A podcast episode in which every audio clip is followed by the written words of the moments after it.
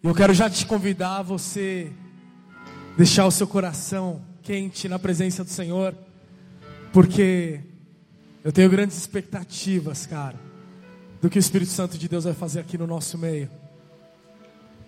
O Senhor, Ele tem sido gracioso, misericordioso conosco. O Senhor tem nos abençoado. O Senhor tem dado boas porções para nós. A gente tem desfrutado de um tempo muito bom na presença de Deus, nos cultos, nos encontros de grupos e GCs. Isso tem sido bênção. Quero te convidar a você abrir em Ezequiel 47.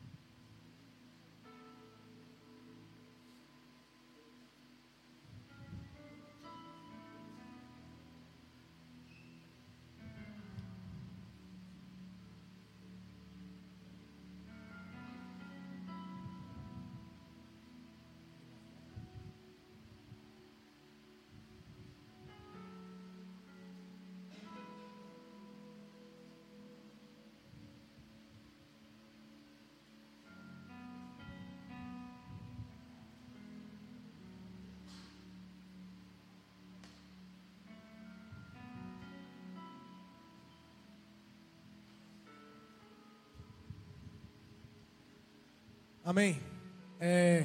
Está lá na frente também. Ezequiel 47. O homem levou-me de volta à entrada do templo, e vi água saindo debaixo da soleira do templo, e indo para leste, pois o templo estava voltado para o oriente. A água descia de debaixo do lado sul do templo, ao sul do altar. Ele então me levou para fora, pela porta norte, e conduziu-me pelo lado de fora até a porta externa, que dá para o leste, e a água fluía do lado sul. O homem foi para o lado leste, com uma linha de medir na mão, e enquanto ia, mediu 500 metros, levou-me pela água, que batia no tornozelo, e mediu mais 500 metros, e levou-me pela água que chegava ao joelho, mediu mais 500 metros, e levou-me pela água que batia na cintura, mediu mais 500 metros, agora era um rio que não se podia atravessar, porque a água havia aumentado, e era tão profunda, que só se podia atravessar a nado, era um rio que não se podia atravessar andando. Ele me perguntou: filho do homem, você vê isso? Levou-me então de volta à margem do rio. Quando ali cheguei, vi muitas árvores em cada lado do rio. Ele me disse: esta água flui na direção da região situada a leste e desce até Arabá, ou Vale do Jordão, onde entra no Mar Morto. Quando deságua no Mar Morto, a água ali é saneada. Por onde passar o rio, haverá todo tipo de animais e peixes, porque esta água flui para lá e saneia a água salgada, de modo que onde o rio fluir, tudo viverá. Os pescadores estarão ao longo do litoral, desde Engigede até Englaim. Haverá locais próprios para estender as redes. Os peixes serão muitos, de muitos tipos, como os peixes do mar grande, mas os charcos e os pântanos não ficarão saneados, serão deixados para o sal. Árvores frutíferas de toda espécie crescerão em ambas as margens do rio, suas folhas não murcharão e os seus frutos não cairão, todo mês produzirão.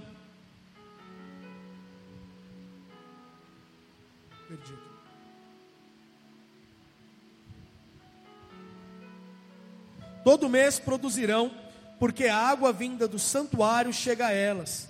Seus frutos servirão de comida e as suas folhas de remédio.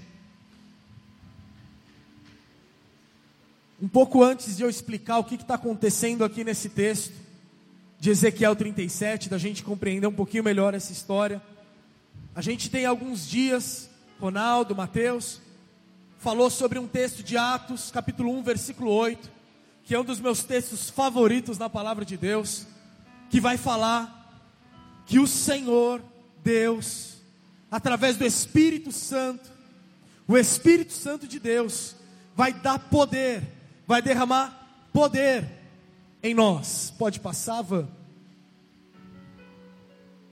E esse poder que vai nos encher, vai fazer de nós testemunhas, para que nós andemos por Jerusalém, pela Judeia, pela Samaria, até os confins da terra. E a gente vai receber desse poder, é uma promessa.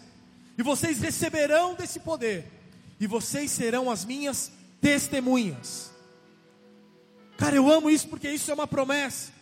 Uma promessa que a gente começa a ver na palavra de Deus se cumprir.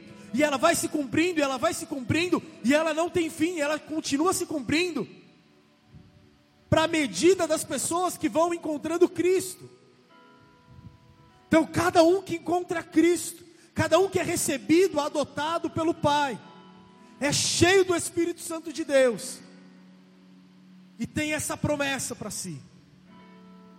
E a gente tem falado disso, porque a gente crê que o Senhor quer fazer isso conosco.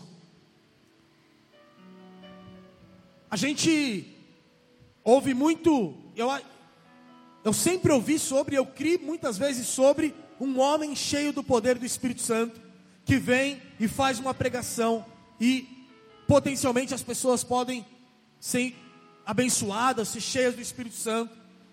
A gente sempre ouviu, tem tal pessoa, ou até mesmo sobre a história.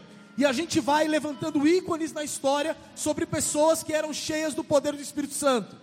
Ok, irrevogavelmente, elas eram cheias do poder do Espírito Santo, e grandes coisas aconteceram por intermédio delas. Mas isso, se limita a uma pessoa só, é porque a igreja está surda, a igreja está desobediente, a igreja está longe do que Deus quer fazer. Porque o propósito de Deus é para toda a igreja, é para todo o seu povo. Isso é muito claro no Novo Testamento, o chamado de Deus para envolver toda a igreja, cara. Sabe o que toda a igreja significa? Eu e você, todos nós, na expectativa dessa promessa, na expectativa do que o Espírito Santo de Deus vai fazer em nós e através de nós. E aí tem essa história desse Ezequiel aqui, dessa visão que Ezequiel tem no capítulo 47. Olha o que está acontecendo, é meio viagem, né? Mas é uma visão, e vai se cumprir, já se cumpre, vai continuar se cumprindo. Ele é levado numa visão, e um homem, um anjo, Cristo, pega na mão desse cara e fala: deixa eu te mostrar umas coisas. Olha para esse templo.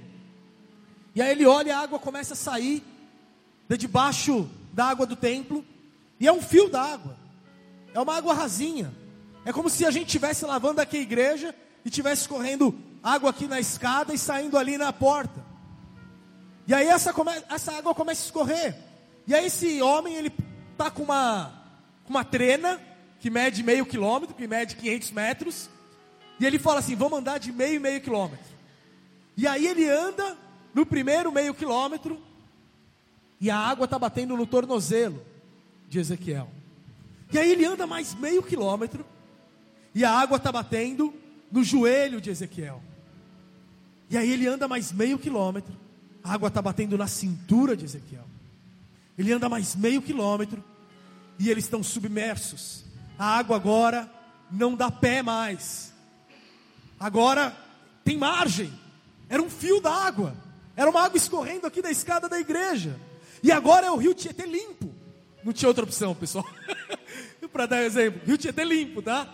No meio da cidade, você não atravessa andando, você precisa atravessar nado, tem árvores do lado, Que é isso que está acontecendo? Daqui a pouco eu continuo explicando o resto da história, mas contando o resto da história. Mas vamos parar um pouco. Nós podemos perceber que existem níveis do que Deus está mostrando para Ezequiel. E sabe, existem níveis da revelação da presença de Deus para as nossas vidas, da nossa aproximação da presença de Deus para as nossas vidas. Quando a gente olha para o tabernáculo lá no Antigo Testamento, tinha um átrio, tinha um lugar santo e tinha um lugar santíssimo, aonde a presença poderosa de Deus se revelava só para uma pessoa, o sumo sacerdote. Deus, Ele nos convida para que nós entremos do átrio para o lugar santo, do lugar santo para o lugar santíssimo, para o santo dos santos, aonde a presença de Deus se revela intensamente para nós. Existem revelações, existem níveis da revelação da presença de Deus. E o que eu creio que o Senhor quer fazer com cada um de nós, e para nós como igreja, é para que nós nos aprofundemos na revelação da presença de Deus. Existem níveis da revelação da vontade de Deus, da revelação de quem Deus é, da revelação da pessoa de Deus para nós. Quando a gente olha para a palavra, a gente vê uma revelação progressiva de quem Cristo é. E não é diferente na esfera pessoal.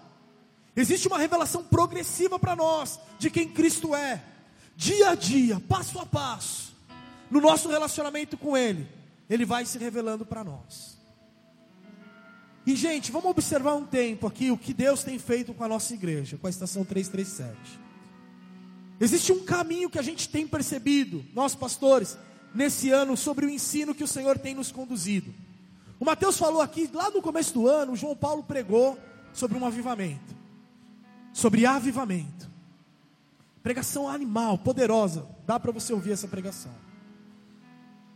E depois disso, por um tempo, o Senhor tem nos ensinado sobre arrependimento, de diversas formas, sobre consertar as nossas vidas, sobre consertar as nossas emoções, sobre se acertar diante de Deus. E nos últimos 3 domingos, o Senhor tem nos ensinado sobre a vida no Espírito Santo de Deus, sobre viver uma vida no Espírito de Deus. João Paulo levantou o que Deus quer fazer. O Senhor começou a nos mostrar como que a gente tem que se preparar para entrar no que Deus quer fazer. E nesses dias o Senhor tem nos ensinado como a gente praticar uma vida com o Espírito Santo de Deus. O Ronaldo, ele falou aqui, não adianta a gente ficar só ensinando, porque isso é vida prática, porque isso é relacionamento, isso é intimidade, sabe? Não é no muito falar que daqui a pouco a gente intelectualmente vai absorver e a gente vai viver a vida com o Espírito Santo de Deus. Mas é uma pessoa da Trindade, é o próprio Deus, que tem um propósito numa vida de relacionamento íntimo conosco. E o Senhor tem nos chamado para isso, o Senhor tem nos revelado isso, progressivamente, gradativamente. Esse rio, ele começa sem expressão quase, e ele termina poderoso.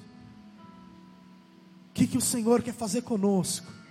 O Senhor tem começado conosco, em algo que vai terminar de uma forma poderosa, em algo que vai nos fazer desaguar para algo poderoso.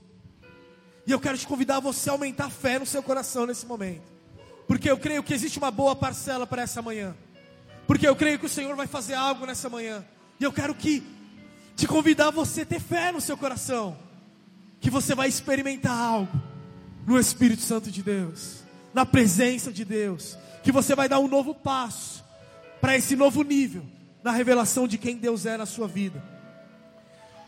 E eu creio que esse rio de Deus aqui, ele se manifesta de 3 formas, ele pode ser entendido de 3 formas. A vida com Cristo, a voz de Deus, e o enchimento do Espírito Santo de Deus. A água ela está lá nos artelhos. Vou começar falando da vida. E a água está dando lá nos artelhos, no tornozelo. E é como você entrar na praia, sabe? E você molha o pé na água. E a água está gelada, não tem como você não perceber. Sabe, todo o seu corpo se arrepia quando você põe o pé naquela água gelada. Você... É isso, cara. Você conheceu Jesus. Se eu te perguntar, você está seco? Você vai falar, não. Mas se eu te perguntar, você está molhado? Você vai falar, eu sei que eu estou diferente. Eu sei que tem algo novo acontecendo em mim. Eu sei que eu pisei em alguma coisa diferente. Eu sei que eu estou num ambiente diferente. Eu estou num momento diferente aqui. E é isso, cara. A gente encontrou Jesus. E Jesus começou a falar conosco. A gente não está todo molhado, mas a gente está molhado. A gente está em Cristo. Tem coisas acontecendo na nossa vida. E aí a água vai para o joelho. Então já existe uma diferença, já existe um comprometimento maior. A gente está entrando no mar. E aí a gente está sentindo mais gelo, mais frio. A água está aqui. E cara, esse símbolo para mim de água está no joelho. Nessa vida com Cristo. Me remete a gente se prostrar, sabe? A gente se colocar de joelho. Me remete a gente clamar a Jesus, porque a gente reconhece quem Ele de fato é. A gente reconhece que é só dEle que vem misericórdia, que vem graça, por conta das misérias da nossa vida. Me remete a gente clamar, a gente buscar, a gente gritar a Deus, eu preciso de Ti. E cara, repetidamente a gente vê isso nos Salmos. Eles entenderam isso. A posição dos salmistas é de joelho clamando para um Deus que ele reconhece que é o único. A gente vê vários salmos sobre guerra e a gente não entende. Um outro dia a gente explica sobre as guerras na Bíblia, mas existe uma prostração ali de reconhecimento que só Deus é que salva, que só Deus é que tem uma resposta, que só Deus é que tem um socorro. E aí a água bate na cintura, e aí você está totalmente comprometido já. Cara, a água bateu na cintura, você não vai voltar para trás, sabe? Tipo, mano, já entrei até aqui, já senti todo esse gelo.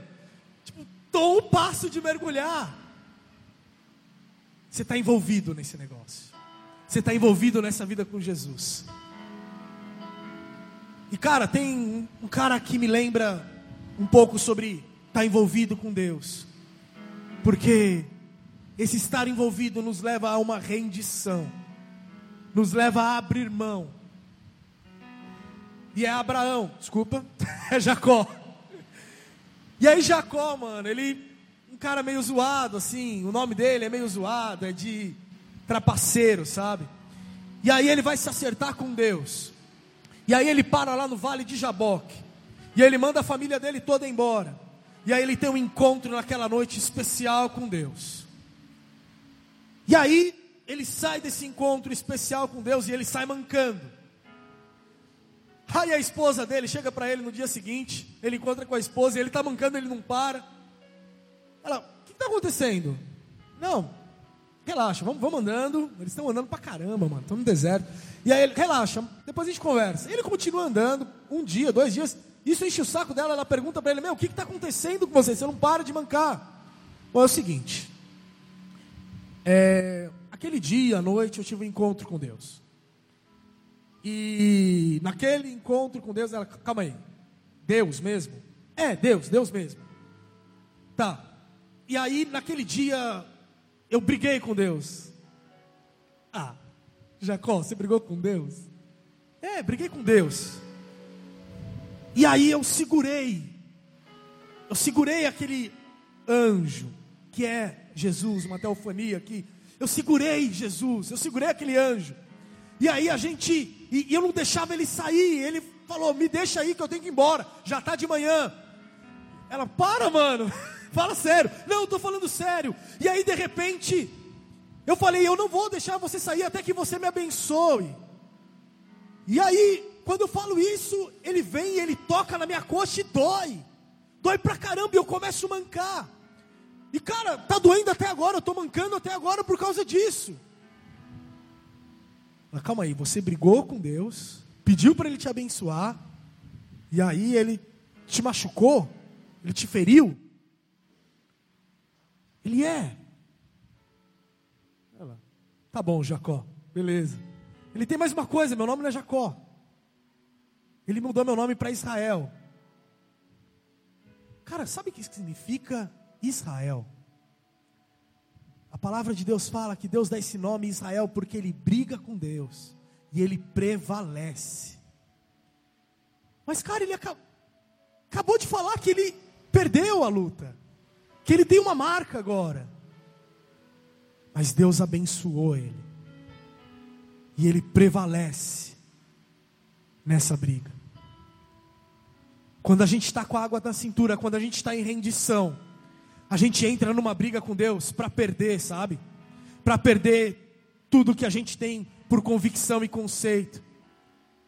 Sabendo que a gente vai ganhar. Porque o prêmio é dado por Deus. A gente vai ser marcado. A gente vai ter uma marca que vai nos fazer lembrar quem Ele é nas nossas vidas. A gente sai para esse mundo como a gente tivesse sido derrotado. Mas a gente sai em Deus com uma vitória poderosa. O nosso nome é mudado, o nosso caráter é mudado. De trapaceiro, aquele que viu Deus. E já estava um passo de mergulhar, então mergulha e a água submerge. E aí a gente perde o chão, sabe? A gente perde o controle. E na vida com Jesus, a água submergir é quando você não tem mais controle. Quando você não faz mais questão do controle. Quando você de fato abriu mão, sabe?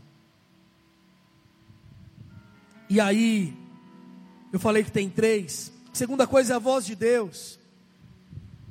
E quando a água está batendo no calcanhar, a voz de Deus, é como se a voz de Deus fosse quase imperceptível. A gente acabou de conhecer Jesus. E a gente tem que ter muita fé para ouvir Deus, porque está meio distante. É o Deus dos outros, sabe? É o Deus do pastor que está pregando, a gente está aprendendo. É alguém que vai lá orar com a gente tem até um pouco de vergonha de orar.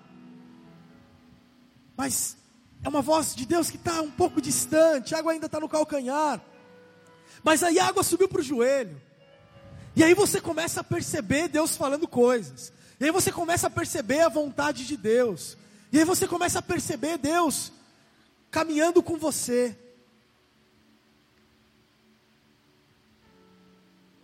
Você começa a perceber Deus no seu dia a dia. Eu tenho um cachorro, alguns conhecem, ele é o Luther. E ele é muito brother, cara, ele é companheiro demais. Eu estou deitado aqui assistindo televisão, ele está lá no pé. Aí eu levanto, ele me segue, eu vou cozinhar, ele está lá no pé. Ele deita ali e fica cozinhando lá. Eu fico cozinhando ele lá no pé. Aí eu vou deitar, ele vai deitar. E ele fica lá na caminha dele, deitado. E, tipo, pra onde a gente vai? Ele vai. Ele fica seguindo a gente. Ele quer estar com a gente o tempo todo, sabe? Porque ele é brother, ele é companheiro demais. Mas, cara, ele é tão companheiro que às vezes eu tropeço nele. Às vezes eu não vejo que ele tá aqui, eu tropeço. Ô, Luther, mano. E aí, aí ele, beleza. Mas ele não deixa de ser companheiro. Ele continua ali. E às vezes eu acho que isso tem um pouco a ver com a voz de Deus, assim, sabe?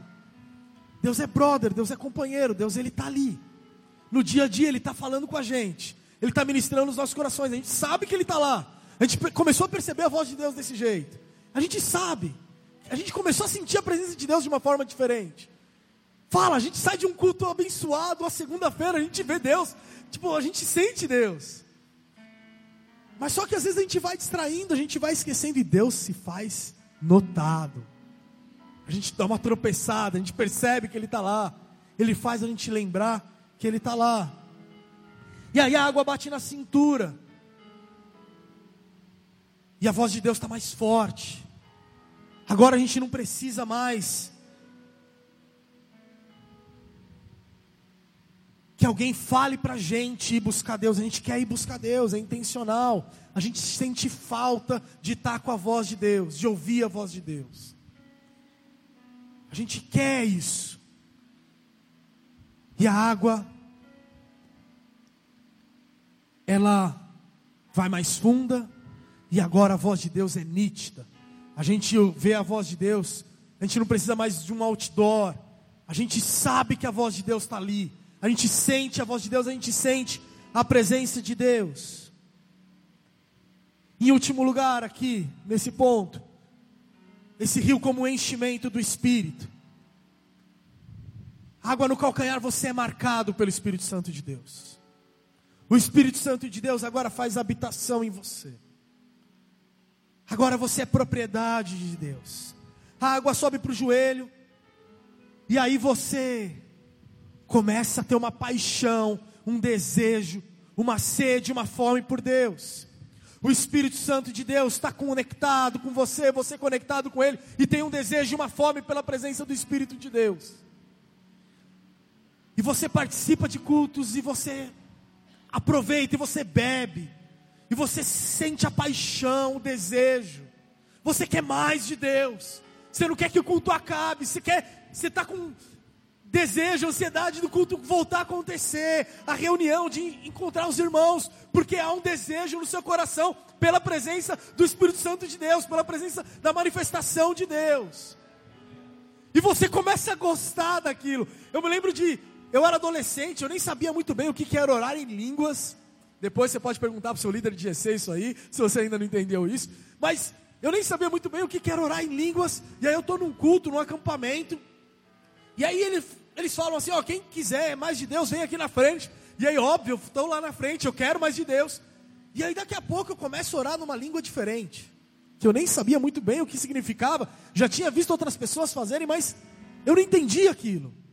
E eu comecei a orar numa língua diferente, eu comecei a orar numa língua estranha para mim. Mas de repente eu comecei a ser edificado de uma forma diferente. Um tempo depois daquilo, eu fui tentar entender aquilo com o meu pastor. E eu falei, pastor, quando eu estou orando em línguas, quando eu estou fazendo isso, acontece um negócio estranho em mim, parece que eu estou crescendo. Cara, isso é milagre, tá ligado? Parece que eu estou crescendo, parece que estou só eu naquela sala, assim, mesmo que o culto esteja cheio de gente. E cara, tem um negócio gostoso acontecendo aqui dentro. Ele falou, é isso que é relacionamento que o Espírito Santo de Deus faz com a gente. E aí a gente é marcado, sabe? E a gente quer mais. A gente tem paixão, a gente tem fome, a gente tem sede. E aí a água, ela submerge a gente. E aí a gente agora anda no poder. E a gente agora é envolvido pelo poder do Espírito Santo de Deus. Porque agora a gente tem relacionamento diário com Jesus, sabe? A gente perdeu o chão, a gente não faz mais questão do controle. Agora a gente tem ouvido a voz de Deus claramente falando conosco. Eu me lembro uma vez que eu estava pedalando, e aí o Espírito Santo de Deus veio com algo assim no meu coração para eu falar para uma pessoa. E aí eu vou lá e eu falo para aquela pessoa. E cara, aquela pessoa não conhecia Jesus, e fez muito sentido na vida daquela pessoa. Foi um negócio poderoso. Eu lembro de uma vez que eu estava no metrô, sabe? Sentado no metrô. E aí veio uma voz no meu coração para uma mulher que estava tipo a uns 3 bancos. Era de noite. Não tinha muita gente no metrô, eu estava lendo a Bíblia. E aí eu tipo, Deus, é muito pesado isso que veio no meu coração. Mas se for da sua vontade que ela se levante, ela venha sentar aqui na minha frente. E ela levantou e ela veio sentar, ela mudou de lado, ela veio sentar na frente, assim, do meu banco que eu estava. Eu falei, Deus, e agora? E aí, a palavra que Deus tinha colocado no meu coração é que ela estava se prostituindo. E o Senhor estava chamando ela de volta. Só isso.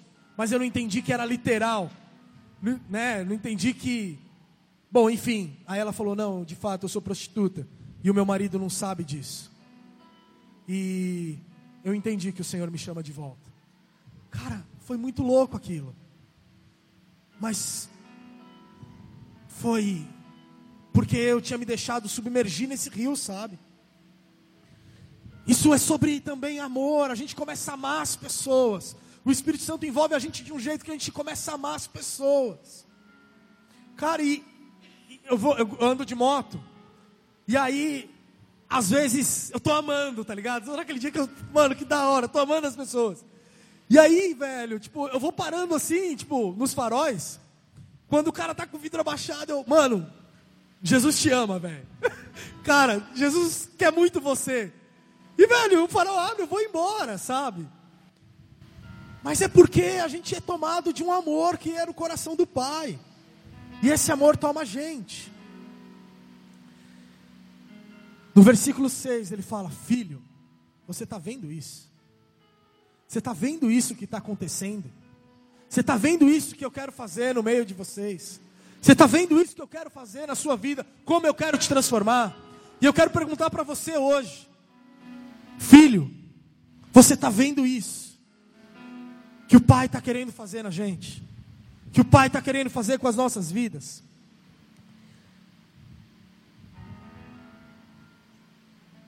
Essa água, ela... Estou caminhando para o final. Essa água, ela continua descendo. E aí essa água, ela vai invadindo a cidade. E ela deságua no Mar Morto. E quando ela deságua no Mar Morto, a palavra de Deus fala que ela transforma o Mar Morto. Eu não li esse texto, né? Vai para uma figura, não sei onde está. Pode descer. Não, sobe. Ah, talvez não tenha figura. Volta. Pode voltar. Volta. Ah, era ali a figura. Então, assim, o Mar Morto era um lugar que ficava submerso. Desculpa.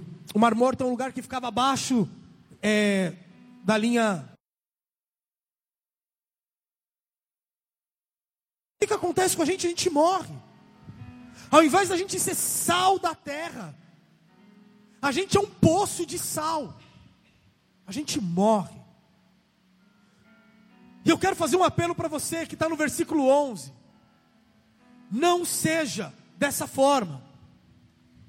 Ele vai falar como charcos e pântanos. O charco é um lugar que acumula água, que acumula restos. Não seja esse lugar. Seja renovado pelo poder de Deus.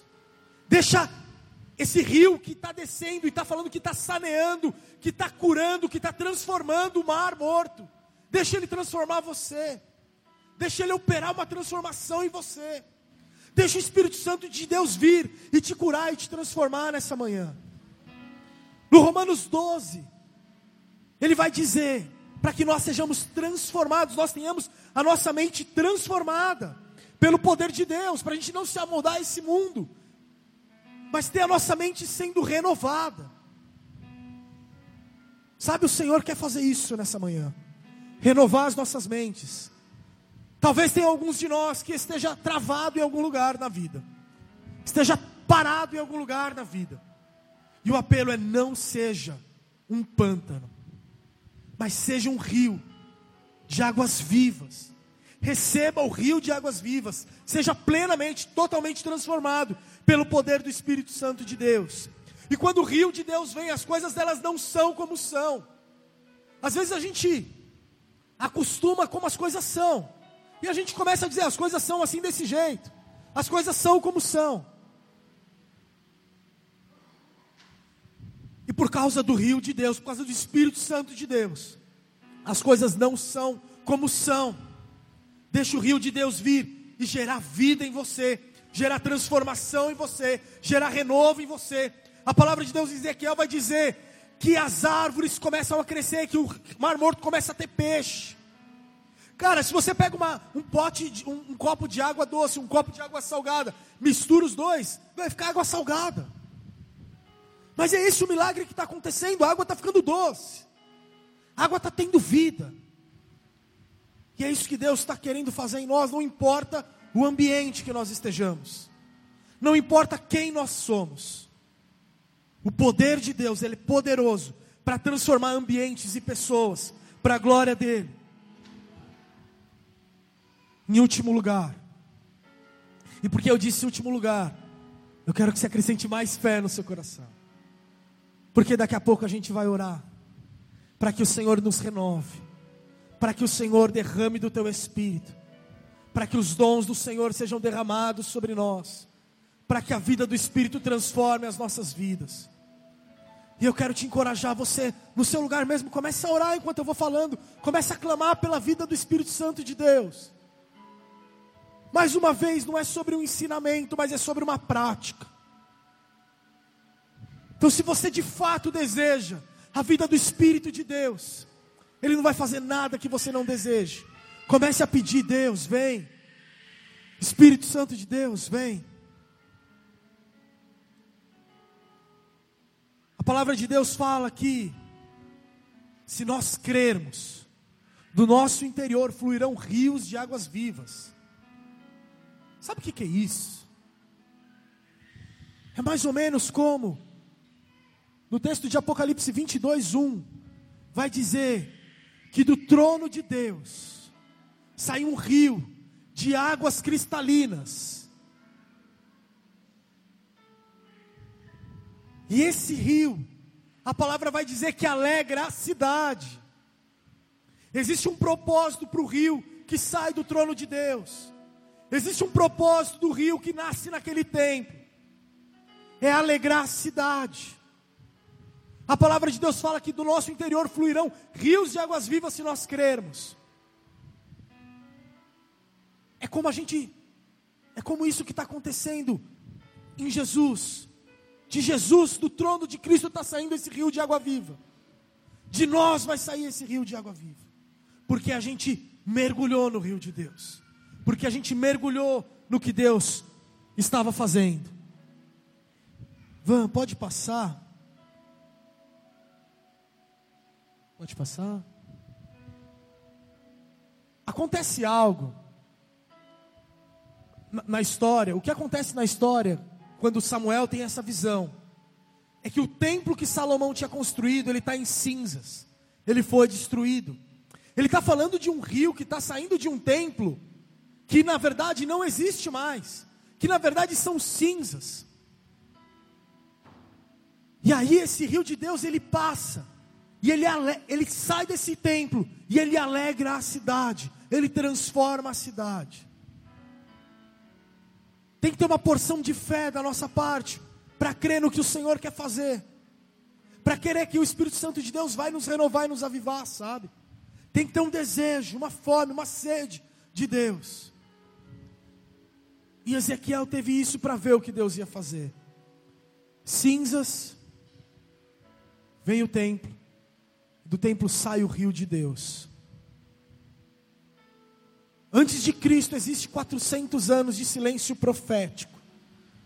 É o período intertestamentário, aonde não se ouve mais profetas falando em nome de Deus, aonde não se ouve mais Deus. 400 anos de silêncio.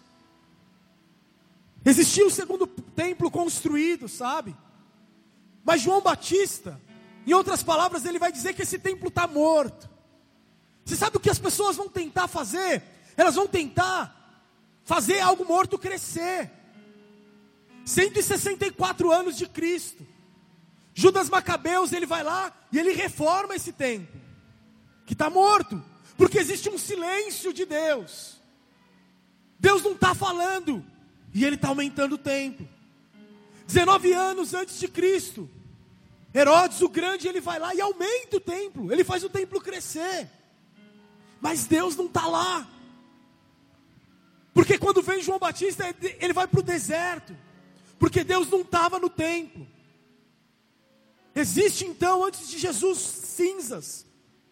Porque o templo da presença de Deus tinha sido destruído, abandonado por Deus. E aí vem Cristo. Ele é o templo vivo. Ele é o nosso novo templo, é em torno dele que a gente se reúne. O nosso templo não é isso, cara. O Espírito Santo de Deus não vai se manifestar nisso, mas é em nós, em torno de Cristo.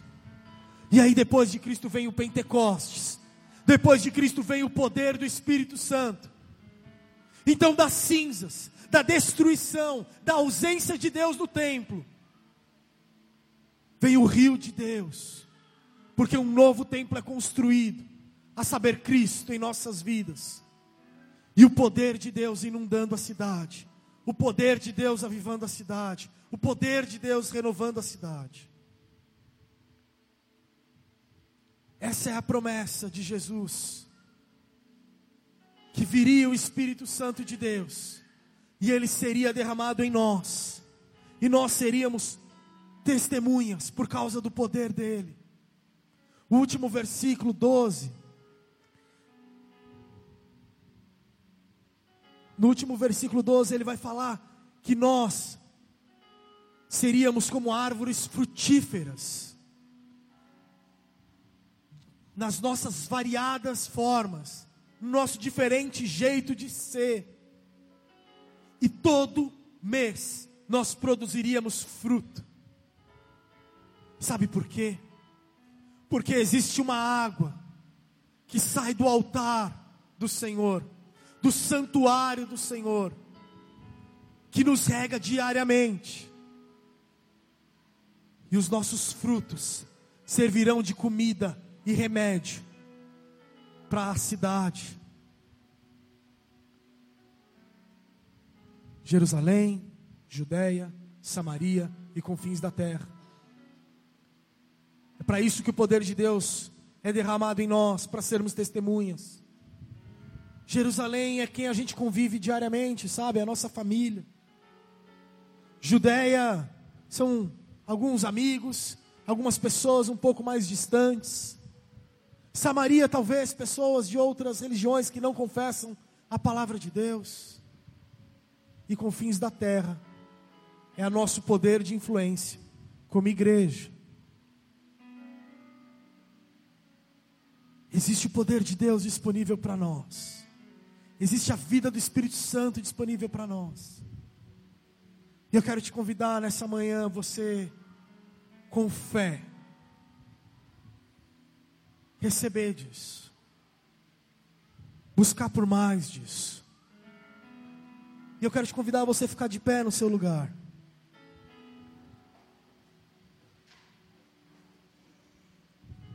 Feche os seus olhos.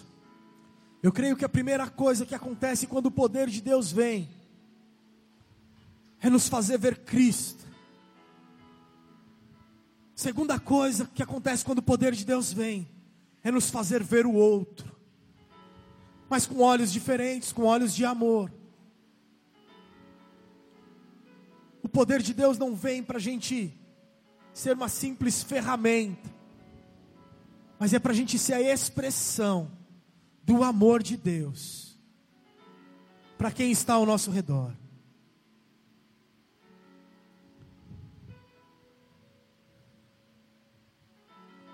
No seu lugar, começa a orar ao Senhor, começa a clamar pela presença dEle, como se fosse essa a única coisa que você depende na sua vida, porque de fato é. Se a gente não conhece o poder de Deus, a gente não enxerga direito o reino de Deus, sabe? Se a gente anda com as águas só nos tornozelos, ou talvez só no joelho, a gente não conhece a plenitude do reino de Deus. E eu creio que o Senhor quer fazer algo nesse sentido. Eu creio também que o Senhor, Ele quer distribuir dons sobre nós. E você, se você conhece algum dom que você deseja, começa a orar e fala: Deus, eu quero isso. Deus, eu quero profetizar. Deus, eu quero orar pelos enfermos e eles serem curados. Deus, eu quero pregar o Evangelho e as pessoas serem salvas. Deus, eu quero trazer uma palavra de aconselhamento que faz a diferença na vida dessa pessoa. Deus, eu quero amar. Deus, eu quero liderar pessoas no Senhor, de modo que elas comecem a te ver de forma mais intensa. Deus, eu quero dons para te servir, para ser expressão do seu amor. E Deus, me ajuda a amar as pessoas, me ajuda a pensar menos em mim e amar as pessoas. Eu quero ser um vaso teu, eu quero estar disponível para o Senhor nessa manhã, Deus. Vem Espírito Santo de Deus nessa manhã. Vem Espírito Santo de Deus nessa manhã. Vem Santo Espírito de Deus nessa manhã. Nós esperamos por Ti. Nós queremos o Senhor, nós clamamos. Como Jacó, Deus, a gente não vai querer te soltar enquanto a gente não experimentar do Senhor. Nós não sermos envolvidos com o teu Santo Espírito, com a vida do Senhor. Flui neste lugar, Deus. Flui neste lugar, Deus.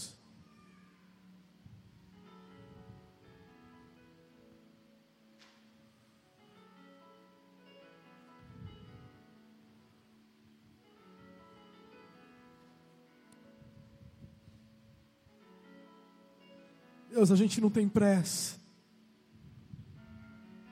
A gente não tem pressa, Deus, a gente quer o Senhor.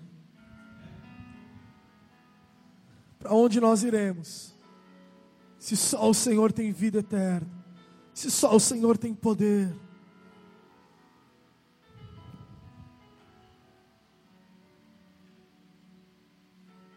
Deus, nós cremos nesse evangelho que é poder de Deus para salvação. Continue buscando a presença de Deus, a vida do Espírito Santo. Meu irmão, se você está aqui nessa manhã pela primeira vez, Você deseja entregar sua vida para Jesus, você deseja mergulhar nesse rio, eu quero te convidar a você levantar a mão onde você está. Se você quer entregar sua vida para Jesus nessa manhã, levanta a mão onde você está.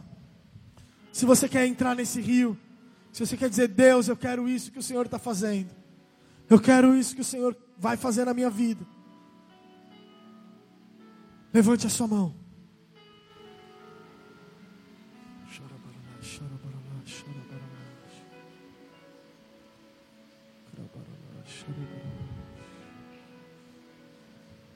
Mais Deus, mais Deus. Nós esperamos por Ti, Jesus.